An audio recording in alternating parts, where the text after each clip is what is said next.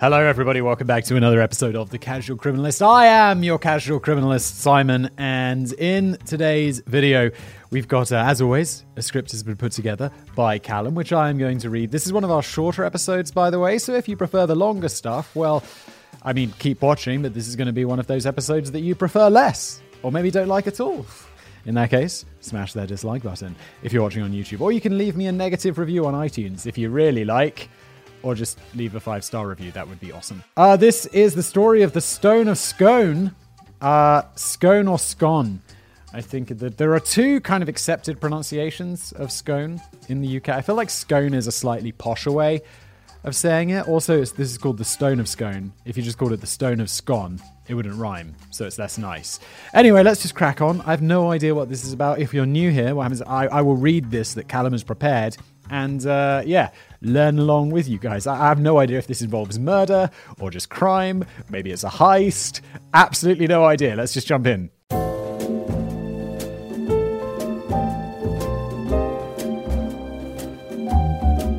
The UK, as you might have heard, is not in the best shape politically. Well, not we've got bloody Boris Johnson running the country.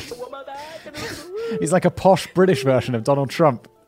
While we try to figure out, although, you know, actually in charge of things. While we try to figure out exactly what happens next with Brexit, a good chunk of the country are actually looking for the door. Scotland, most of all, is seriously considering soaring a line down the middle of the country and sailing off into the Atlantic alone. What, wouldn't they sail off into the North Sea? Although I suppose the Atlantic is on the other side as well.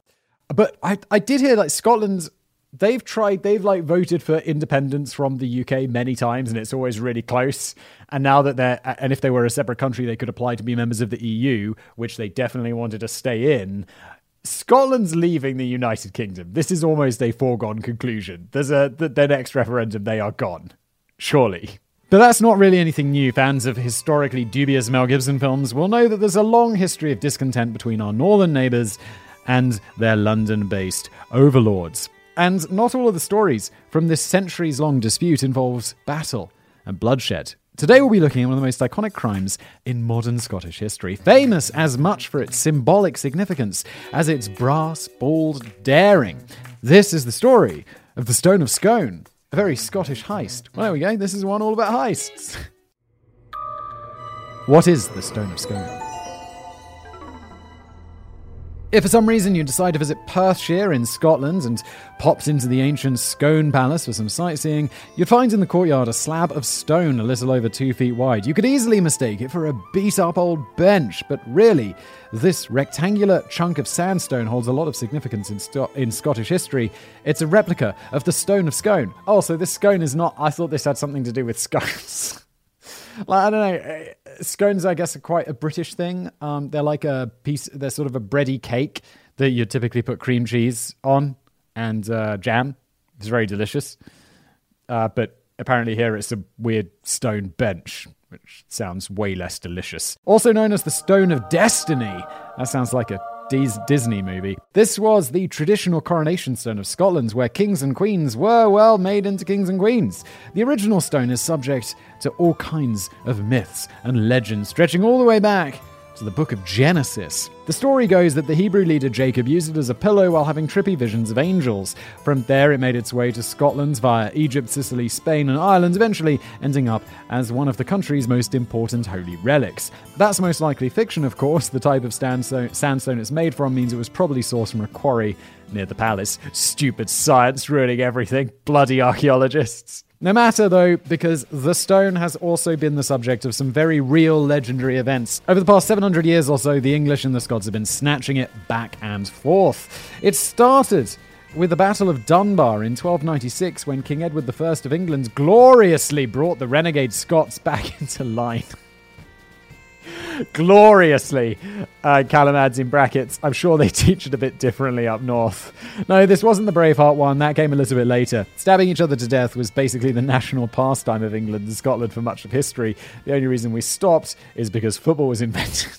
As a punishment for not helping him bash the French, Edward took the stone back to Westminster Abbey and fixed it into the base of, base of England's coronation chair, where it remained for centuries. If you're thinking to yourself, that story hardly counts as a heist, well, be patient. We get into that. I'd be a bit disappointed if Callum was like, yeah, the episode ends there. Uh, sorry to disappoint. It said that in ancient times there was a metal plaque affixed to the stone which read, Unless the fates be faulty grown, and the prophet's voice be vain, where'er it is found this sacred stone, the Scottish race shall reign. That might seem like an attractive sentiment for anyone who wanted to smash apart Queen Elizabeth's glorious empire and reinstate Scottish home rule, symbolically recovering the stone would be a pretty big deal. Where lords and armies had failed for centuries, some patriotic uni students would one day succeed. Fast forward to the mid 20th century, and the two countries had been joined as the United Kingdom for about 450 years. But there are some in Scotland who feel like they're getting the short end of the stick in the arrangement. Oh, honestly, they kind of are. and I, to- especially now with Brexit, and I totally get it. Like, if I was Scottish, I'd probably vote for Scottish independence. Uh, uh, English people are going to be upset at me for that. I feel like it's quite a patriotic issue. But I mean, I get it, guys. By this point, the people of the British Isles have swapped out their long swords and crossbows for arguably more civilized methods of settling dispute per political parties and votes. Support for Scottish nationalism was still relatively weak back in 1950, though, which is why a group of students from the University of Glasgow cooked up a plan to make a big statement in its favour. The Heist. Planning. Their plan was daring. They were going to break into London's Westminster Abbey on Christmas Day and recover the ancient stone from where it had rested for centuries. This is one of those rare instances when a heist isn't done for monetary gain, so you don't have to feel bad about supporting it. Their aims were purely symbolic. I have to say, break it into Westminster Abbey, that's got to be a pretty secure building, right? And I mean, that. I, I Callum hasn't said how big this stone is but he said you could mistake it for a bench. So I'm guessing this isn't some sort of small stone. The four man team consisted of a leader, Ian Hamilton, and his accomplices, Kay Matheson, Alan Stewart, and Gavin Vernon. Hamilton, a law student with a promising career, had spent much of the previous year reading everything he could about the Abbey, looking for some exploit in its design. Satisfied that it was theoretically possible, Hamilton brought his plan to some nationalistic figures in Glasgow and managed to secure funding from the leader of the Scottish National Party, Jack McCormick. Okay, this is just this just got way more serious. I feel okay, like a bunch of students are going to go and nick some stuff. Like we used to steal things as a joke at uh, university, like we had, we'd have a competition where it was like you'd steal something, and then the next person, like not seriously, it usually be like stealing like a bench from the university and putting it in your in your dorm room or something. Um, but this would be now that you're getting like funding from uh, the leader of a political party. it feels like oh the, the crime is getting more severe. He offered a £50 contribution to the cause worth about £1,000 nowadays. With this, Hamilton decided to do some field work, as planning a heist in the library was proving to be pretty fruitless. He repeatedly visited the Abbey to look for an entry point, and one night ended up staying after hours. When he was discovered by one of the Abbey staff, they assumed he was a homeless man looking for somewhere to keep warm, so they gave him a bit of money and sent him on his way. That little humiliation was worth it because Hamilton discovered on his visits that one of the side doors was made of pine wood rather rather than the sturdier oak used for the rest of the entrances. This was their weak point. They could easily pry this door open and quietly gain entry in the middle of the night. Stealing. In the early hours of Christmas, I hope no one gets punished for this, because this just sounds like some people having a bit of a laugh. I imagine the. Uh, I hope there's not some overreaction and one of these guys ends up in prison or something. In the early hours of Christmas Day 1950, the four students gathered in London to make their plan a reality. Hamilton, Stewart, and Vernon made for the door while Matheson kept the engine running in the getaway car. Getting into the Abbey turned out to be the easy part. Uh, is a car. How big is this stone bench? After prying the door open using a crowbar, they made a beeline for the coronation seat. Had camera phones been invented back then, they would have been obliged to stop for photos, but instead they just got straight to work, removing the stone from its nook under the chair. I don't think they should have stopped for photos. Like, I, I say, I've got another channel, uh, a YouTube channel called Business Blaze, and like one of the recurring themes on that channel, whenever someone does crimes, it's like they're writing them down, they're taking photographs of them doing said crimes, they're admitting to said crimes. Just dude, if you're gonna no, don't take any photos. Like those guys at the Capitol riots in the United States, like you're making videos of yourself committing major crimes. Don't do that. It's a bad idea. I mean, not for justice, but for your own self-preservation and self-interest. It's like, come on, stop it. Pro tip, criminals, don't take records of your own crimes. What they hadn't reckoned with is that a 152 kilogram chunk of rock is heavy, and they hadn't brought any means of easily shifting it. This was the first thing I thought of. Why is everyone in Casual Criminalist? There are so many people who are terrible at crimes. And I know this is kind of a joke crime, but this is the first thing you'd think of. It's a giant piece of stone. The guys who have been scouting it out have seen it. You didn't think about this. How? Why? Things took a disastrous turn when they slid it out of its resting place and the whole damn thing snapped in two. Uh oh. Cue a flurry of uniquely Scottish expletives when one chunk landed on one of their feet, breaking two toes. Uh oh.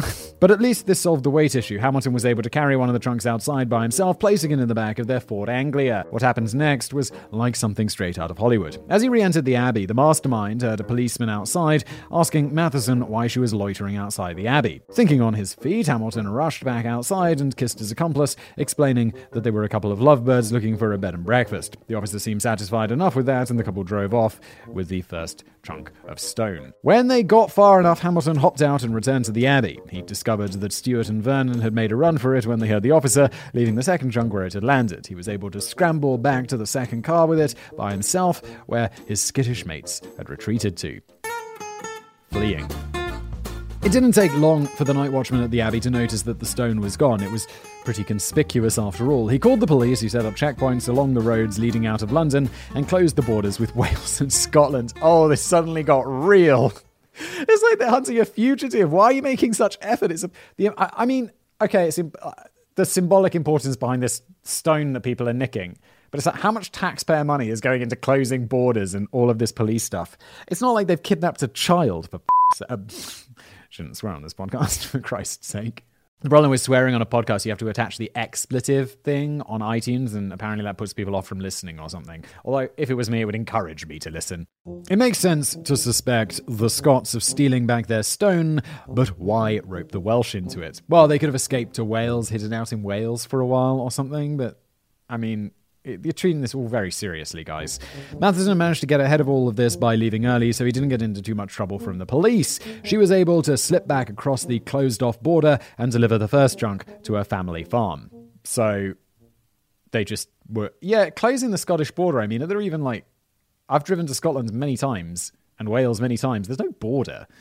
As for the other one, it was going to be tough for these for the three young Scottish guys to get out of London unnoticed. So instead of heading north, they travelled to Kent in the southeast. That's where I'm from. They buried the stone in the fi- in a field and left until the heat died down. Back home in Glasgow, the group enjoyed seeing how their crime stirred up previously repressed national nationalist sentiment and brought international attention to the cause. I am wondering, didn't they they approach that guy, the leader of the National Party or whatever in Scotland, for funding for what? Like petrol money?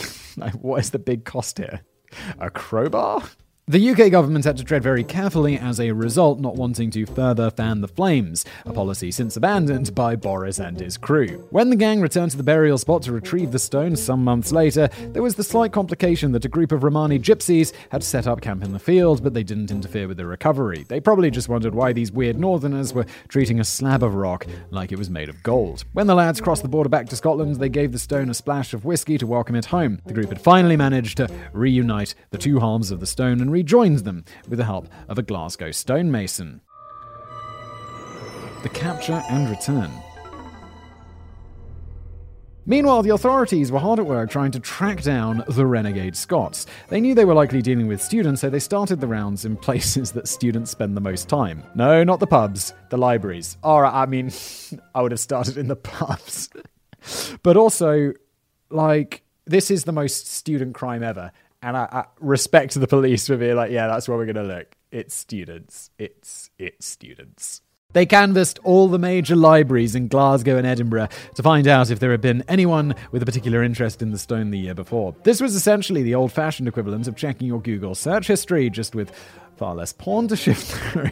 At the Mitchell Library in central Glasgow, they found exactly what they'd been looking for. One student had been checking out dozens of books on the Stone of Destiny and even more on Westminster Abbey itself. Oh no, you've made a record of your crimes! The police brought Hamilton in for questioning and interviewed people at the university to find out the names of his accomplices. Despite the threat of losing their places at university and ruining their future careers, none of the gang folded. They stayed tight lipped while the police searched their home for the stone, coming up with nothing in the end. Still, things were getting a bit too real now, so the students started to plan their exit strategy. It was now the start of April, and they felt there was nothing more to gain by holding onto the stone. If anything, keeping it hidden would actually dampen the publicity that they'd brought upon Scottish de- devolution. So they contacted a pair of Scottish nationalist councillors from Arbroath, maybe, and with the help they and with their help they placed the stone inside the ruins of the town's abbey where the altar once stood. This was one last symbolic flourish because Arbroath Abbey was where Scotland's 1320 Declaration of Independence was drafted up. Yes, America, you're not the only country to have one of those, especially from the British. After the students dropped off the stone, the custodian of the abbey locked up the site and waited for the police. They, in turn, moved it to a jail cell at a Forfar police station. This all happened on the 11th of April 1951, meaning the stone had been absent from Westminster Abbey for over four months. Thankfully, no coronations needed to happen in that time because our fair queen is, as you all know, immortal. uh, one of those things that blew my mind was there's a like series of photographs on like a website of the Queen dancing with presidents. And it's like the number of presidents that she's just gone over to visit in the US is insane. Just some like young Queen, meet, Queen meeting like, I don't know, FDR's too far back, isn't he?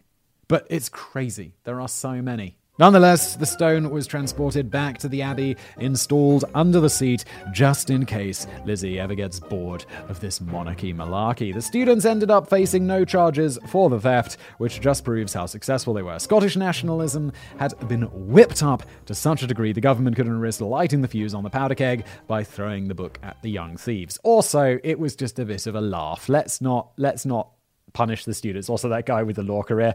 Uh, a friend of mine from law school, he was once caught speeding really badly, like well over, well into the hundreds, or not into the hundreds, but like well over 100 miles an hour. And he had to go to court because of it. Like if you do really bad speed, you have to go to court. And he was becoming a lawyer, and he had to go. There's a, the SRA is the Solicitors Regulation Authority, and they decide like if you're a person of upstanding character or whatever and can practice law and he had to go before them and defend his case because if you've got a criminal record and you want to become a lawyer, you have to do that.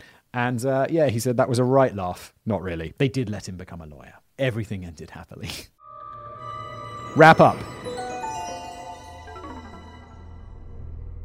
That's not to say that was the end of the rabble rousing Scots troublemaking, though. By the time the 1990s rolled around, they were making all sorts of wild demands, like asking for their own parliament. Outrageous! So in 1996, the UK government decided they could have their bloody stone back, and hopefully that would shut them up. The Stone of Scone was transported to Edinburgh Castle, where it remains to this day. Regardless, the Scottish did end up getting their own parliament in 1997, and if you've been paying attention to the news, you'll know that the matter didn't end there. As for the culprits of today's crime, they went on to graduate from university and each enjoy successful careers. Hamilton, the mastermind, became a top criminal lawyer. While looking back on the most daring deed of his youth, he told a reporter, I've defended a lot of daft people during 30 years as a criminal lawyer, but I doubt very much if I've defended anyone who was as daft as we were then. Daft or genius, either way, they were pretty successful. The PR power of their legendary theft was a major factor in getting the stone reinstated to Scotland four and a half decades later. The understanding is that when the next coronation happens, the Stone of Destiny will be transported back down to England for the ceremony. But with the Scottish nationalists now essentially in control of the country, I'd be very surprised if they give it back quietly. Looks like we'll need to get those long swords and crossbows out again after all. Steady on, Callum. Dismembered appendix. If some other legends about the Stone of Scone are to be believed, honestly, probably not. Like, we know it came from a local quarry, but let's see what we've got. This whole thing might have been a moot point to begin with. One story states instead of letting their sacred stone be carried down, oh, off down south, the monks at Scone Abbey actually hid it away in a river. If this is true, any intrepid, intrepid treasure hunters out there could seize the chance to become de facto King of Scotland by claiming it as their new coffee table. This has been an episode of The Casual Criminalist, one of our short episodes, so this one's ringing in almost 20 minutes. That ain't so short, but I love it. Uh, if you enjoyed this episode and you're watching this show on YouTube, please do subscribe. Hit that like button if you're listening to this as a podcast. And your podcast platform supports reviews. Unlike Spotify, people keep writing something. I'd like to give your podcast a great review, uh, but I can't because I listen on Spotify. I don't know why Spotify doesn't have podcast reviews. Seems a bit insane to me. Maybe they'll change that eventually. But where if you can leave a review, it is very much appreciated. It helps get this podcast in the hands of more people and thank you for listening or watching.